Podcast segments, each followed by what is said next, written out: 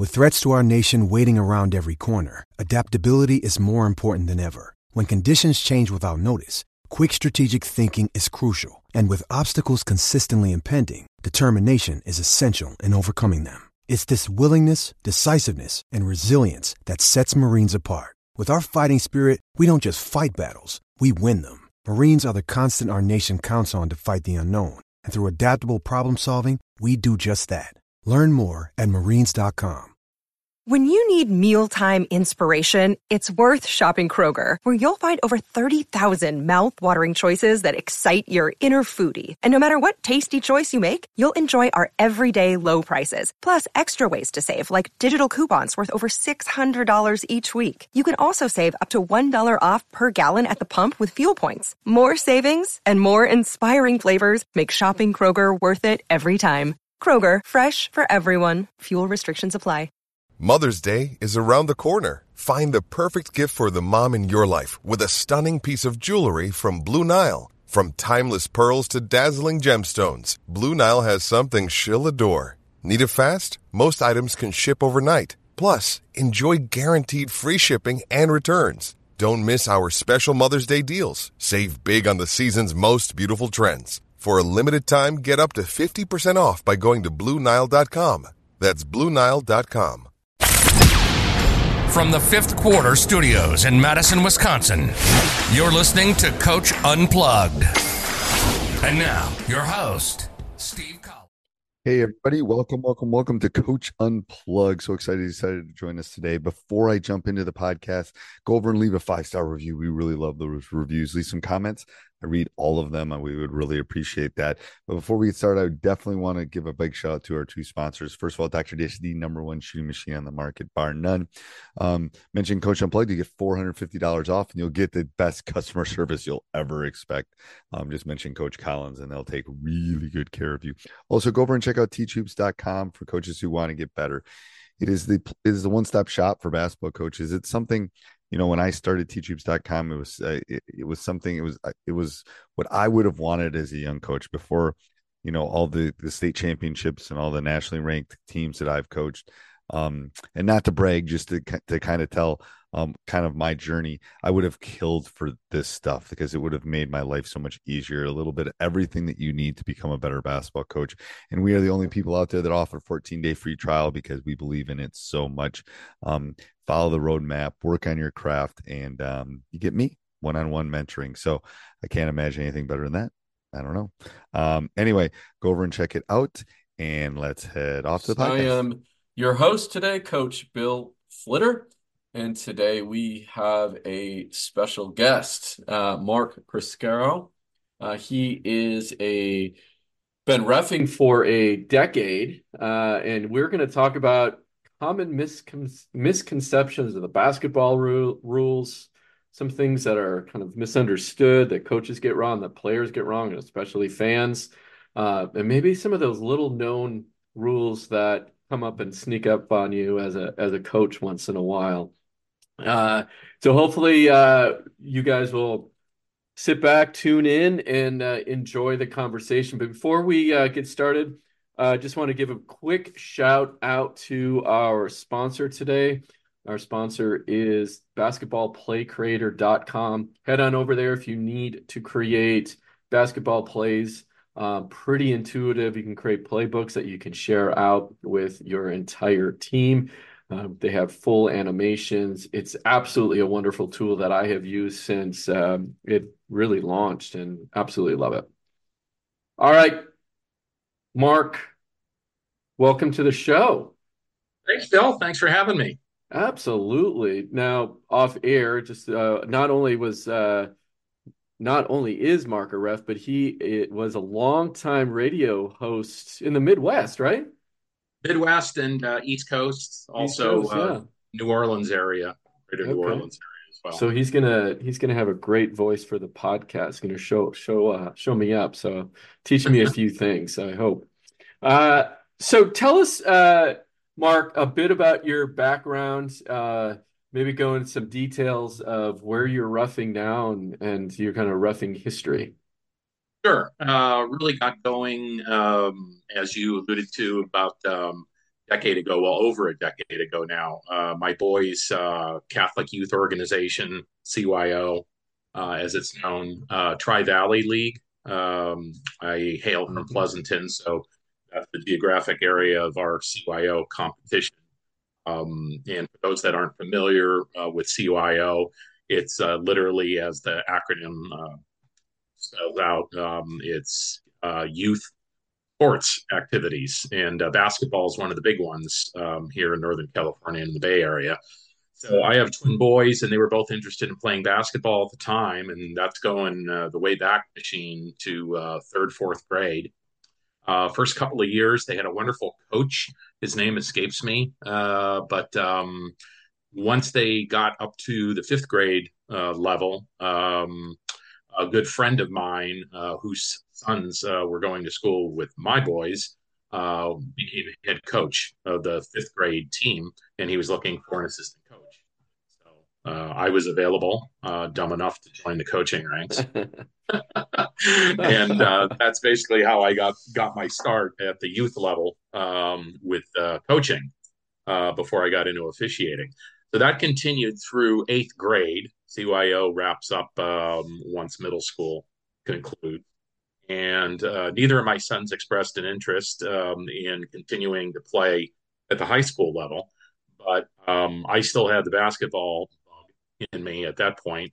So I said to myself, okay, you know, I'll, I'd never force either of my boys to pursue something that they're not interested in pursuing but I wanted to stay involved, um, really enjoy the game, and I was like, how can I stay involved?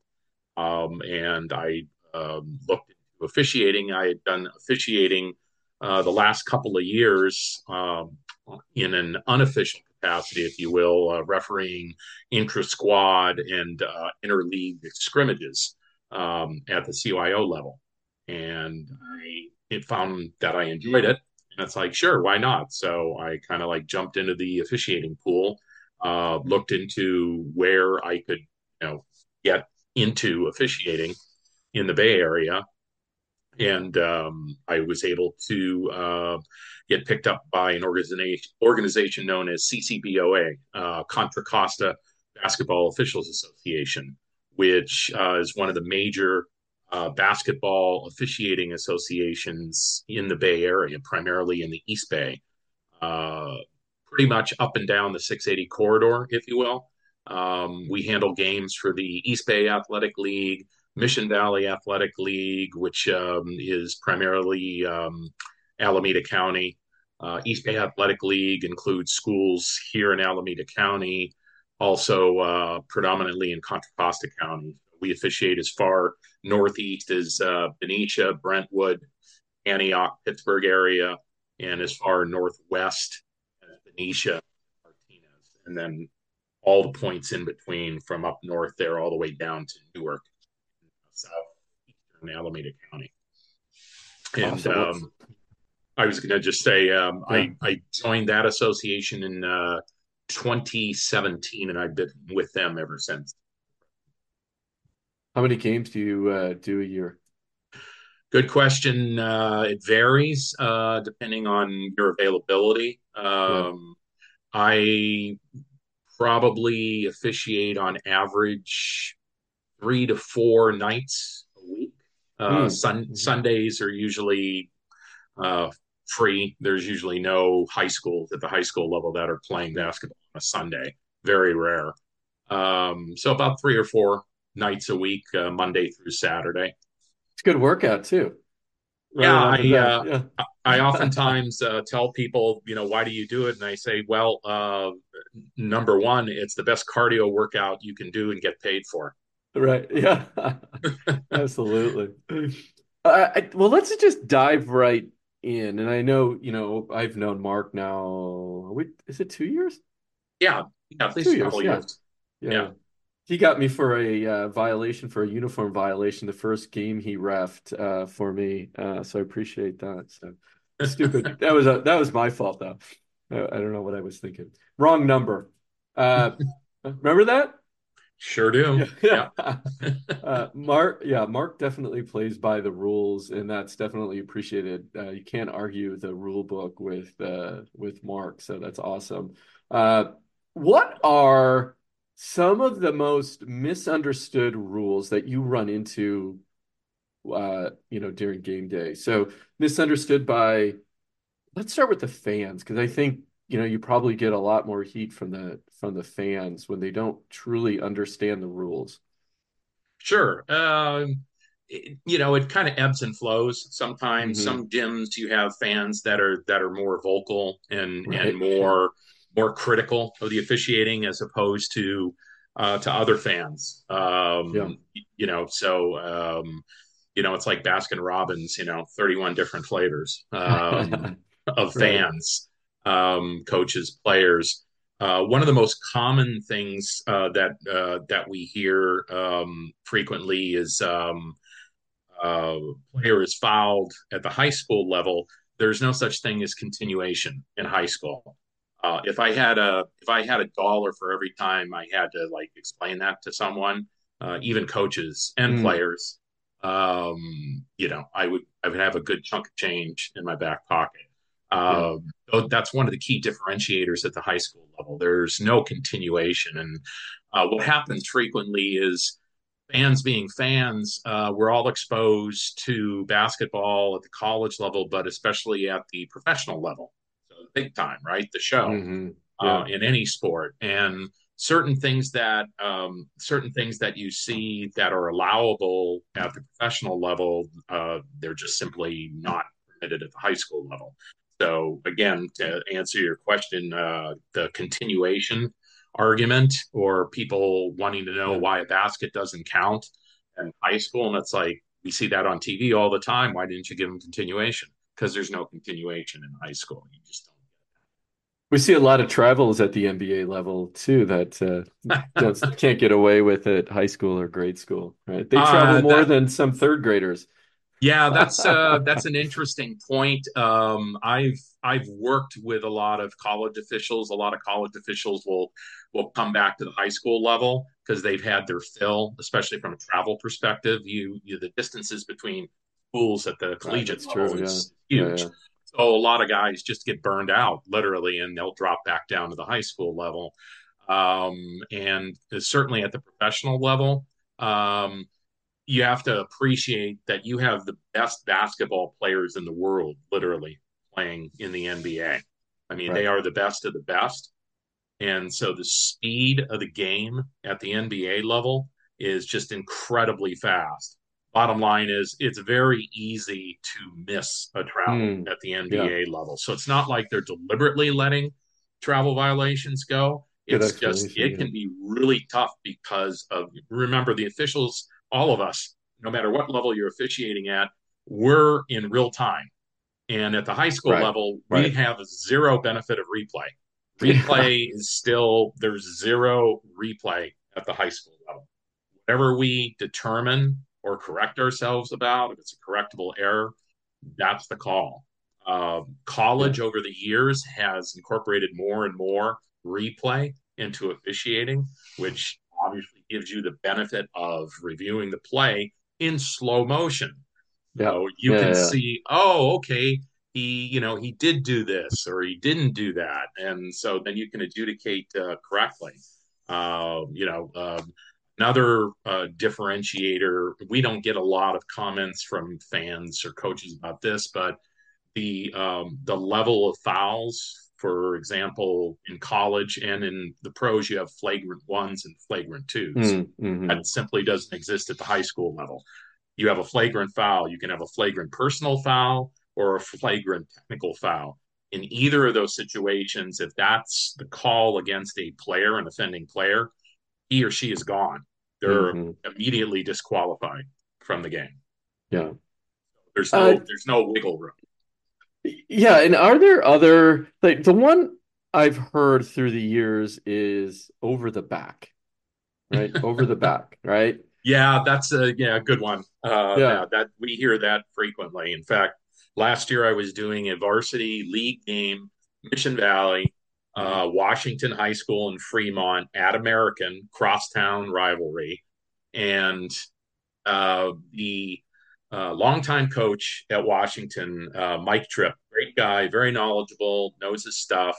Um, he was complaining um, that the player from American was over the back of his player, who was much shorter than this particular American high school player, who literally reached over the Washington player to grab a rebound, uh, a defensive rebound. And he was yelling over the back. And I just looked at him and laughed. And the reason I laughed and chuckled, and so did my partner, Mike should know better because he's a veteran official. At no level is there a call called over the back. Or I should say, there's no foul or violation known as over the back. What happens is is it's perfectly legal for one player to physically reach over a shorter player and grab a rebound or a loose ball. That is mm-hmm. not a mm-hmm. violation. It's not a foul. However, if in the process that they're reaching over the back of that player, they displace that player i.e., push them with their body, that is a foul. That's either a blocking foul or what's commonly uh, adjudicated in that scenario is push, because literally they're pushing the player out of the way to get the ball. That's what we're looking for in that scenario. So that's a real yeah. good um, uh, scenario to bring up because that happens all the time. And that happens a lot. As long yeah. as the player, as long as the player who's in front of the player who's reaching over them as long as he doesn't displace that player, uh, make him move uh, to gain an advantage, uh, it's perfectly legal. So how does it, how do you uh, differentiate that? You know, an aggressive box out by either player. Well, you know the well, let's talk about the deep. The player in front of me is pushing on me. I'm behind them because he's trying to get the ball, right? Yep. So I, am pushing back, right? Mm-hmm.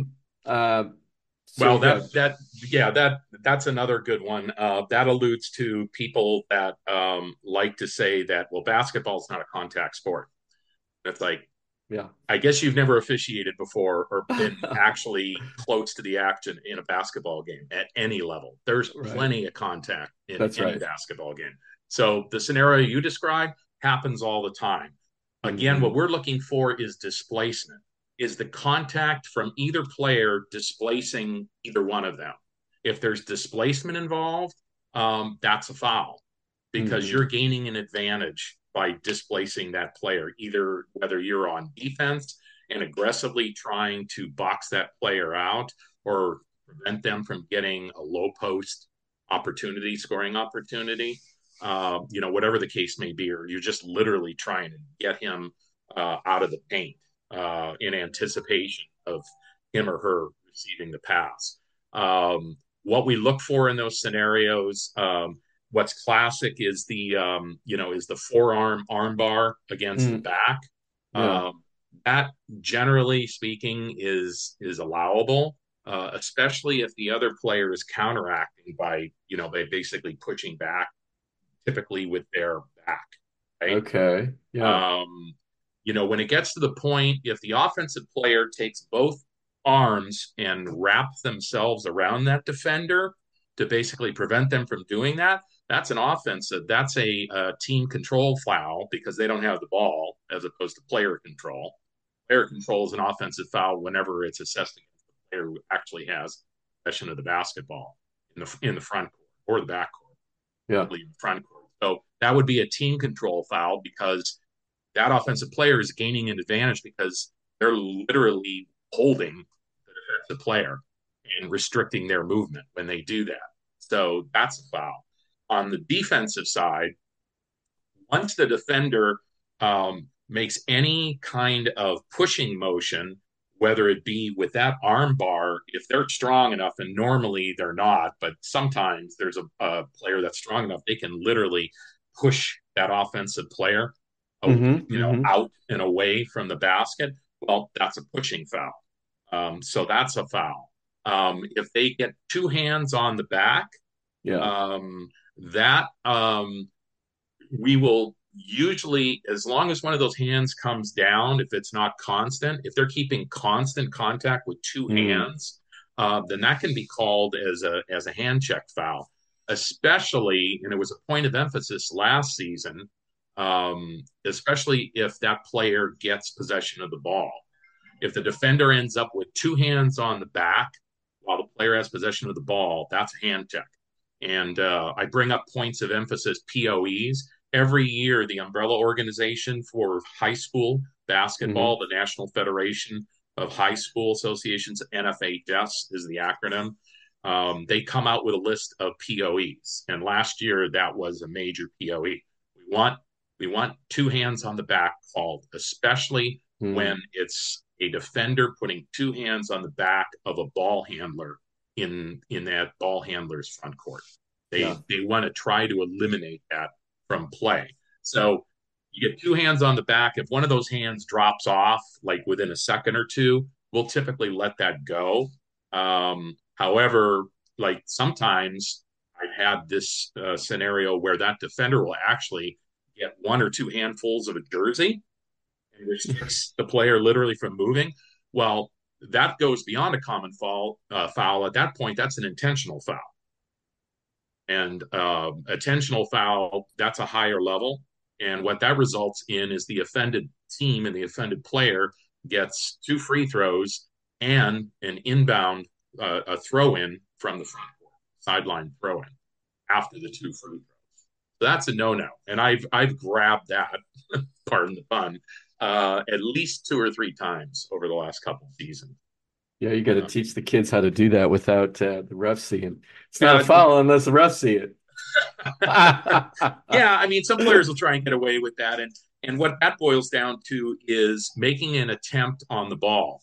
If if the foul uh, isn't if the foul isn't making an attempt uh, attempt to make a play on the ball, um, that's one of the litmus tests for uh, upgrading like to call it, upgrading a foul to an intentional foul rather than a common foul. Hey, it's Kaley Cuoco for Priceline. Ready to go to your happy place for a happy price? Well, why didn't you say so? Just download the Priceline app right now and save up to 60% on hotels. So, whether it's Cousin Kevin's Kazoo concert in Kansas City, go Kevin, or Becky's Bachelorette Bash in Bermuda, you never have to miss a trip ever again. So, download the Priceline app today. Your savings are waiting Go to your happy place for a happy price. Go to your happy price, Priceline. Another day is here, and you're ready for it. What to wear? Check. Breakfast, lunch, and dinner? Check. Planning for what's next and how to save for it? That's where Bank of America can help. For your financial to-dos, Bank of America has experts ready to help get you closer to your goals. Get started at one of our local financial centers or 24-7 in our mobile banking app. Find a location near you at bankofamerica.com slash talk to us. What would you like the power to do? Mobile banking requires downloading the app and is only available for select devices. Message and data rates may apply. Bank of America and a member FDIC. And, and uh, we're, I'm going to drop back here a little bit. And you talked about the arm bar. Now, for years, if I'm the offensive player in the low post, I'm sorry, the defensive player in the low post, my player, my the offensive player has the ball yes or no, can I use an arm bar on defense to keep him out? You can as long as you're not displacing them, as long as you're not gaining a physical advantage with that arm bar. Okay. And, so I can't and I can't extend it, of course, but I can hold it. Uh, I mean, you can extend it as long as you're not displacing the player, if that makes sense. Yeah. Which in is, other words, if it's if you're just if you're just doing a back and forth based on the motion of that offensive player, in other words, if yeah. you extend that arm bar and the offensive player uh, basically forces your arm back towards your chest as the defender, mm-hmm. you got nothing. That's yeah. basically nothing. Neither player is getting an advantage there. The defender is yeah. just basically the defender is just basically um, you know uh, is moving moving with the with the offensive player and vice versa. Um, if the if the offensive player uh, makes makes enough of a pushback to displace the defender, then you have a player control foul. So that could actually be adjudicated as a charge as long as that defender is maintaining legal guarding position. If if on the other case the defender is actually displacing the ball handler with that arm bar, actually pushes him forward when he didn't really want to go forward, then mm. you have then you have a push foul, pushing yeah. foul, or blocking foul against the, one, against the defender.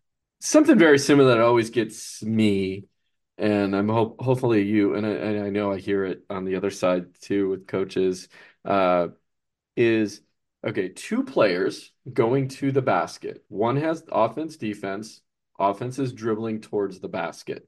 Okay.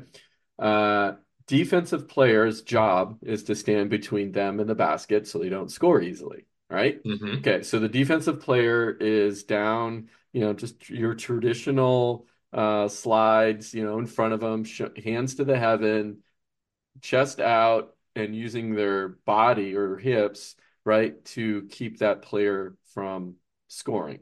Okay. Mhm. Now, from what I heard so far, what you're going to say, as long as I don't displace that person, then that's not a foul. So, can you clarify that motion where, again, defense is hands to the heavens, they're showing their hands, Mhm. right? And they're keeping the defender from just a straight line drive to the basket. Just keep it real simple to start. Okay, yeah, that's a classic scenario. Right. In in that scenario, what we're looking for from the defender is did he or she establish legal guarding position? Okay. And legal guarding that, position means you can get in front of that offensive player, but you have to have both feet set. There can't be any movement. In other words, if you didn't arrive, if you didn't stop your movement before that offensive player made contact with you, that's a block. That's a block 100% of the time. So you, in other words, you have to have both feet established in that space as the offensive player is approaching. Now, if you have legal guarding position established and the offensive player makes contact with you, that is a charge. That's a player control foul. That's a charge because you established legal guarding position and the offensive player is not allowed to collide with you to displace you. Any kind of movement once that defender establishes legal guarding position, because this happens too, more so at the upper levels than at the high school level, but it does happen at the high school level. Defender establishes legal guarding position. Offensive player is skilled enough to do a Euro step. And it's like, Hmm. whoops. It's like, I thought he was going to over my left shoulder. Say he's driving on the left side, right? I thought he was going to go over my left shoulder as the defender, but he took a Euro step. And now he's switched positions with his second step and he's moving to the left. He's going to get around me. So I'm going to like basically lean into him with my Uh, hip. right. Yeah. That's a blocking foul. You Mhm. can't, you, there can't be any movement. You have to be stationary. That includes your hips. That includes your upper body and typically your, your shoulder or your elbow. Any, any movement by the defender to try to restrict the movement of the offensive player um, who's trying to drive to the basket, that's a block every time. That's Let's dive into that a little bit more then. Um, if if if I'm playing you one on one, okay, and we're at the top of we're at the uh, wing position, okay, like just Wing just be position. just beyond the arc, just beyond the three just beyond the arc, right? Okay. And you know, one, I'm keeping you, and then all of a sudden you do a move and you get by me, and you get by me not completely, but I'm I'm now I'm now I'm chest. Your shoulder is in the middle of my chest. Again, I'm in this position. Mhm. Okay. Now, I, you know, as the defender, I'm sliding with you as you're going towards the basket. And that's where I kind of was going with that question too. Are you saying that once the chest to sh your shoulder to my chest, and I'm keeping you from scoring, and we're going to the basket now? Yes. So that is what you're describing is legal. That's the defender moving obliquely, is the term Mhm. with the offensive player. As long as you do not, as long as you are not prohibiting their forward movement to the basket, you're still in legal guarding position. And we see that too. And Yeah. a lot of times there'll be contact as the offensive player, excuse me, is is you know proceeding to make a layup uh, or maybe or maybe a pull up jumper uh, if they're not confident that they're going to get all the way to the basket without contact. If that defender has hands up in the air and that's classic, and all their movement is moving backwards, like towards the end line, and there's maybe a minimal amount of contact at all, um, we got nothing there. We don't have we don't have a defensive blocking foul, um, a hit. You know, as long as he hasn't like you know hit his shooting hand, um, gained any kind of advantage whatsoever. If the defender is moving backward in that scenario and there's some contact, um, we have nothing there. We don't have an offensive foul. We don't have a, a defensive foul. So And I can't push then it's back as whatever- the defender. Pardon me? I can't push back as the defender No, to keep if- them. So No, so if- again, just to set it up on the court too, you're starting at the wing. Yeah. Your line is to the block. So you're going from wing to block, right? Mhm. And I come and I push you now off that line to let's say just outside of the block, a Yeah. few inches, right? Mhm. Yeah. So Well, you just described the foul. That's pushing foul. okay. Yeah. The fact that the fact that you use the term push, that's a that's a foul. That's that's a foul every even time. if I'm even if I'm showing my hands and right and I'm moving Oh, I'm well- moving along and Well, see, again, we get that a lot too. Yeah, know, Not yeah. always, not always as both players are moving, so the defender is following the the ball handler obliquely. That classic is the defender has has established legal guarding position, and then they raise both hands in the air to make the to make the layup typically or the pull up jumper more difficult. But instead of going straight up, they inevitably yeah they end go up forward. going forward as they leap. That is Right. a foul. That's a No, I'm just ta- I'm not time. even there yet making a basket. I'm I'm just talking like from that straight line we're going Oh, we're okay. going side by side and I'm showing you my hands. Mhm. You know, they're here. Right. Yeah. And I'm just shuffling, right? Yeah, that's fine as long as you don't make any contact uh, That's what I with thought you were gonna say. with the ball handler. Yep. Yeah. Interesting. So in that case, the the offense, I mean, they have a lot of advantage, but they can make contact with me get Uh, a foul. they can make contact with you as long as they don't displace the defender, assuming the defender had legal guarding position. Which you can is have a charge. You can have a charge with both players moving, and in this case, the defender moving. If the movement by the offensive player displaces the defender and creates an advantage for the offensive player, that typically that's an, in that scenario typically it's the ball handler throws the arm bar at the um, at the Oh, right. defender. Yeah. Now, a Mhm. lot of times there's like little or no contact by that arm bar because the defender's already moving, right? He's keeping pace with the offensive player. So a lot of times the offensive player with that arm bar will either not make contact because you know they're just trying to create that space for themselves and the defender's Right. giving away because he or she doesn't want to get charged with a block. Um, or there's minimal contact and it really amounted to nothing. It didn't displace the defender. What's more common is the, the mistake a lot of offensive players in that scenario, that so the dribbler driving the basket makes is when they lower their shoulder.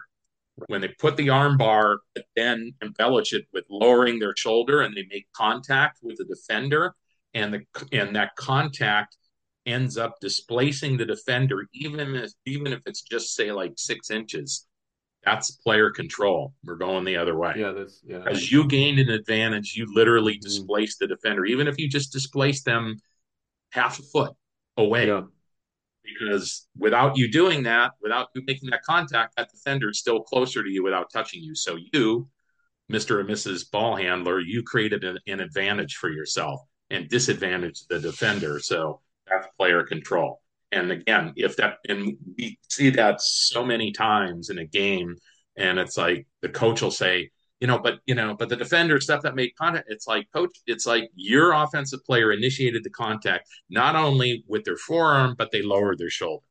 Yeah. And if if they hadn't lowered their shoulder, probably borderline. But the fact that the offensive player embellished the contact by lowering their shoulder, creating additional contact, made contact, saw the defender get pushed back like maybe half a foot or a foot, that's player control foul.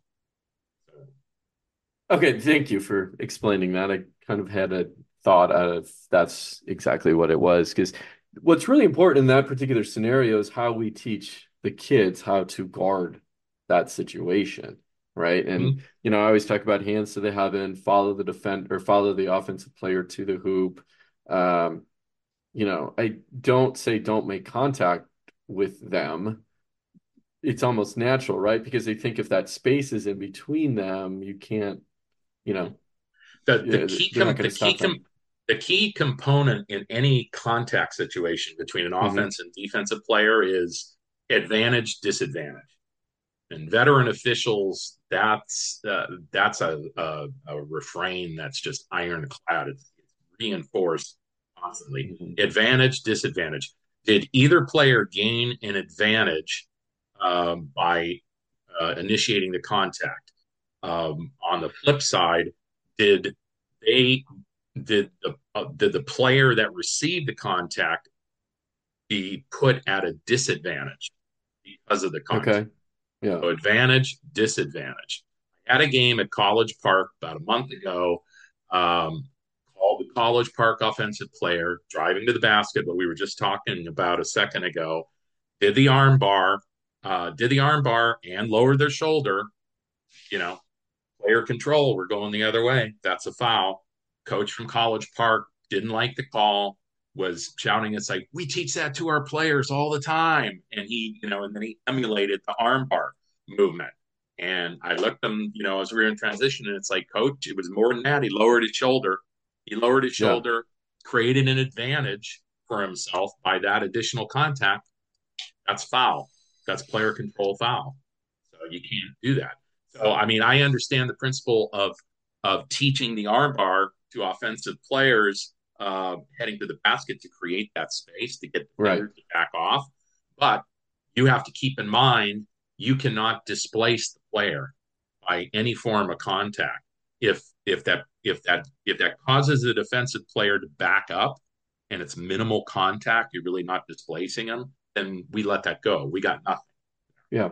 No advantage or disadvantage created by that by the offensive player. Yeah, that makes Uh, sense. so and and I can see why that's taught because sometimes um, that will get a defender to back off because they don't want to be called for a blocking call, especially well, also at the younger levels, we teach that to protect the basketball, Sure. right? Arm bar Yeah. out, you know, hold, you know, right? Yeah. And so the kids Yep. take that all the way through, not just when they're dribbling or stationary dribbling, but when they're going to the basket too, right? yes, Yeah. absolutely, yeah, Yeah. yeah. And as long as Uh, the as long as the defender's not displaced, and a lot of times that will work with the defender, it will get them to back off, and then and then you you gain an advantage, but you didn't create any contact with the defender. You got that defender to back away from just simply by extending the arm bar, just extending your forearm towards the defensive player. I mean, that's not a foul. It's not a violation unless it unless you make contact and the contact you made by doing that created an advantage, physical advantage. That makes sense. All right, thank you. Thank you for all those details. That was great. Uh, uh, switching gears a little bit, loose ball fouls. So, uh, Well, stop. We'll stop right there. There's Yeah. no such thing as a loose ball foul at the high school level. It's not. It's not even in the rule book. in the rule book. Okay, so dive Yeah. into that. I understand where I understand what you're describing. There are loose balls at the high school level. Loose Right. ball, by definition, means that neither team has control of the basketball. Ball is correct. That's the term, loose ball. But there is Right. no loose ball. There is no term loose ball foul at the high school. Yeah, yeah. But when you get called for a foul after on a loose ball situation, Mhm. right? For example, I have the ball, I roll, right, to protect or to rip. A lot of times that gets called, right? That's a travel. Yeah, as soon as you roll, as soon as you roll, uh, basically, uh, yeah, that's a traveling violation. As soon as you roll, you can you can dispose of the basketball, like try to pass it off Right. While you're rolling. rolling. But if you roll first and, and continue to hold the ball, guess what? That's you lifted your pivot foot. Both feet are off the floor. Mm-hmm. That's the same difference as if you jumped in the air and changed Mm-hmm. your mind about passing or taking a jump shot and land on both feet. That's that's a classic. analogy. Yeah, That's yeah. a classic travel, and that's that's why because a lot of people misunderstand that. If you dive for a loose ball, we see that all the time, and and the motion of diving makes you slide like twenty With feet ball, across right. across the Yeah. court with a. That's not technically a traveling violation because it's your momentum going after the ball that caused you to slide. Yeah. And then we're looking for once you stop, what are you doing? Then if you start rolling over or try to get up without dribbling, then you have a travel. So um, there was a state championship game where that scenario occurred, and the officials called the player who dove after the ball for a traveling violation because it was really borderline. It's like, at what point did that player start rolling? Was it after the slide and was it before the slide ended? Or was it after the slide ended? And they Mm. adjudicated it was after the slide ended. When they looked at video, because it was a state championship game in Sacramento, it was like, eh, it looks like they started that roll before they actually, you know, uh, had full possession of the ball. Mhm. But I mean, you know, it, trying to make that call, you know, Real in time. real time Right. uh, can be difficult. Yeah. And then the other related scenario to that is, and this happens very frequently, um, no team control. The ball is loose on the floor. Two players are going after it, and Mhm. there's a and there's contact. There's a collision between the two players. They're typically both on the on the floor. It's Right. like it's like two football players going for a fumble, right? Right. Yeah. Well, this well this isn't football. This is basketball Yeah. typically that results in a foul and the foul is called against the player who displaced the other player to uh, either get possession of the ball or attempt to get possession of the ball you cannot that's a pushing foul you can't displace another player to gain an advantage in this case to get possession of the basketball so you know players will look up and it's like and i hear this all the time after that the whistle blows and we whack someone with that it's like they were just going after the ball.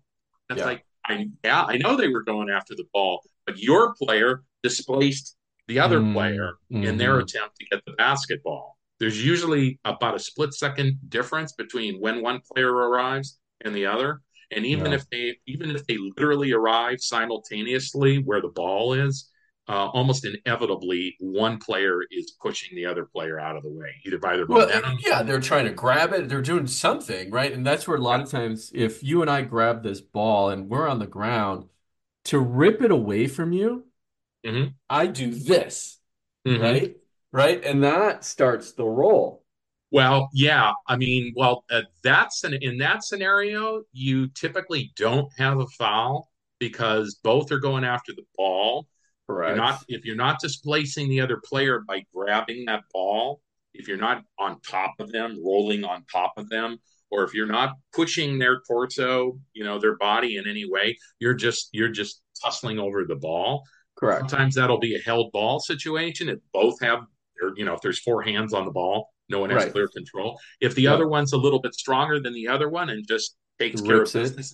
and Yeah. rips it out, Yeah. then we're looking for what you were starting to allude to. Then we're looking for a traveling violation. Right. Okay. Okay, he ripped the ball loose. Now what are you doing? If now once he has possession, if he decides to roll over, you know, over his shoulder or something, well, sorry, you just traveled. If he Mhm. rips it loose, stops, looks for a teammate, and passes it without making any motion, any rolling motion, then that's a legal play. The other one that in that situation too that comes up, and you did allude to it, which was the I get I get to the ball first, but I don't have control, right? Mhm. And if I and you're standing, let's say you're standing behind me at this point. Okay, so I'm on the ground Mhm. And I'm going after the ball. I don't have it completely. You come from behind me. Mhm. If you land on me, that's a foul. That's a foul. Yes? Okay. Yes. If you obviously leap over me, don't touch me, not a foul unless there's some other thing you're doing. But I I've never see seen a player able to do that, at least at the high school level. Yeah, they usually jump from behind or jump on them in that particular situation, or um, because I hear that a lot with um, at uh, you know at all levels, uh, and I you know I see that as a foul because you're jumping from behind me. My player had the ball; they're on the ground already, right? You can't do that, right? Okay, yeah, that's what I thought. Uh, Sports Social Podcast Network.